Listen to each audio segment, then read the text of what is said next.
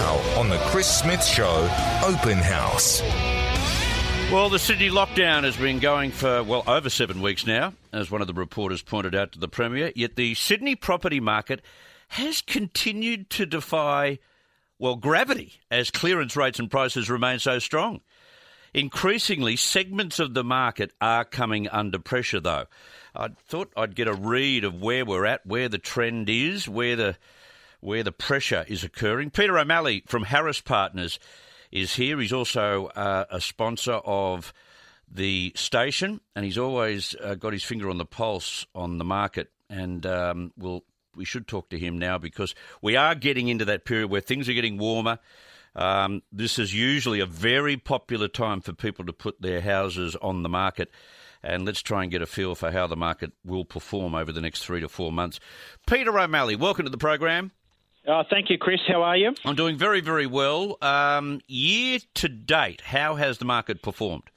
According to CoreLogic, uh, until the start of August, houses were up a whopping 21%, Chris, in Sydney, and units were up 10%, which is a phenomenal recovery from where they were late last year. So the market has been extremely resilient. So the, so the unit market, the apartment market, has has experienced a spike too. That's right. I think the gap between house prices and apartments became so wide that home buyers were inadvertently pushed across into the apartment market. Um, what we are seeing, we're seeing minimal signs of distress, thankfully, in the market at the moment, Chris, but the distress that we are seeing is beginning to build in that apartment market and rental market again. Yeah. Okay. Um, how's the property market faring with everything locked down the way it is? Agents that I phoned around the city this morning have all told me a similar story. Stock levels are down, but buyer demand is not by down is not down as much. Therefore, the market is still strong. There are still more buyers than sellers active in the market, if that makes sense. Yeah. Okay. What are the best and worst performing sectors of the market at the moment? Uh, look, top end of the market is doing particularly well. I heard of a sale in the eastern suburbs this morning where the person sold it for $10 million more than they paid for it without having done anything to the property four or five years ago. So that's uh, wow. symptomatic of what's happening. Family homes are in highest demand out there, Chris. And um, uh, unfortunately, those markets that are locked down are experiencing uh, limited demand because buyers understandably don't want to go into those lockdown LGAs. Okay, if you want to sell your home or your apartment, should you list this coming spring because it's a very popular time to do so? Yeah, look, a lot of stock tends to come on the market in spring, but what we've seen during winter is the lack of stock has inadvertently created strength. So, what home sellers need to decide this spring, because it's looking like we'll be locked down for essentially the entire spring season, are they better off waiting for the end of the lockdown when there might be a bounce in the market, or are they better off to take the strong prices that are on offer now? And what do you think? Uh, I think vendors are probably better off going now. There has to be economic damage that's being done un- underneath the surface here, Chris. Um, we don't know what that is at the moment. So you're suggesting there, there will be a correction down the track?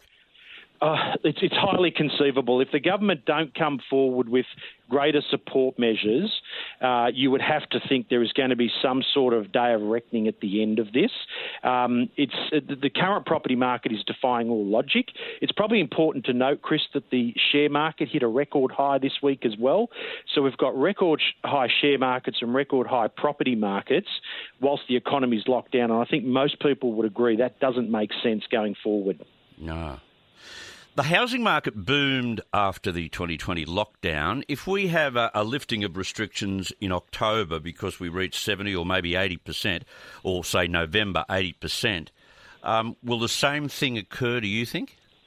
I don't think so as last year. The great difference between last year's uh, reprieve with the lockdown and what will happen this year, Chris, is there is not the government support or the free cash that's been pushed out into the economy to the same degree. I think we might have a relief rally coming out of the lockdown if it happens soon enough. But if it does go past uh, September, October into November, um, when they unmask the economy, I think it'll be a case of seeing how much damage has been done. Yeah. There are so many sectors. You know, I went to do an appraisal on a hairdressing firm uh, this week, and, and, you know, they're just locked down for the last seven weeks, as we know, with no hope of any income in the next uh, six or seven weeks. There's a lot of pain being pushed into the marketplace and the economy at the moment. And some hospitality venues that, whoa, um, you won't see them open those doors again, will you? No, we're seeing it in our local uh, commercial strip here. Uh, the the shingle, you know, the commercial business shingles coming down and the for lease signs going up. It's tragic uh, what is happening out there, and I'm sure it's being replicated right across the city. Yeah. I think you might be right. All right, that's interesting. That's interesting. We'll watch with great interest. Good on you, Peter. Much appreciated. Have a good week. You too. Thanks, Chris. All right, Peter O'Malley from Harris Partners. Interesting, isn't it? Um, there has to be a correction, or is that a crash? Will it go as far as being a crash?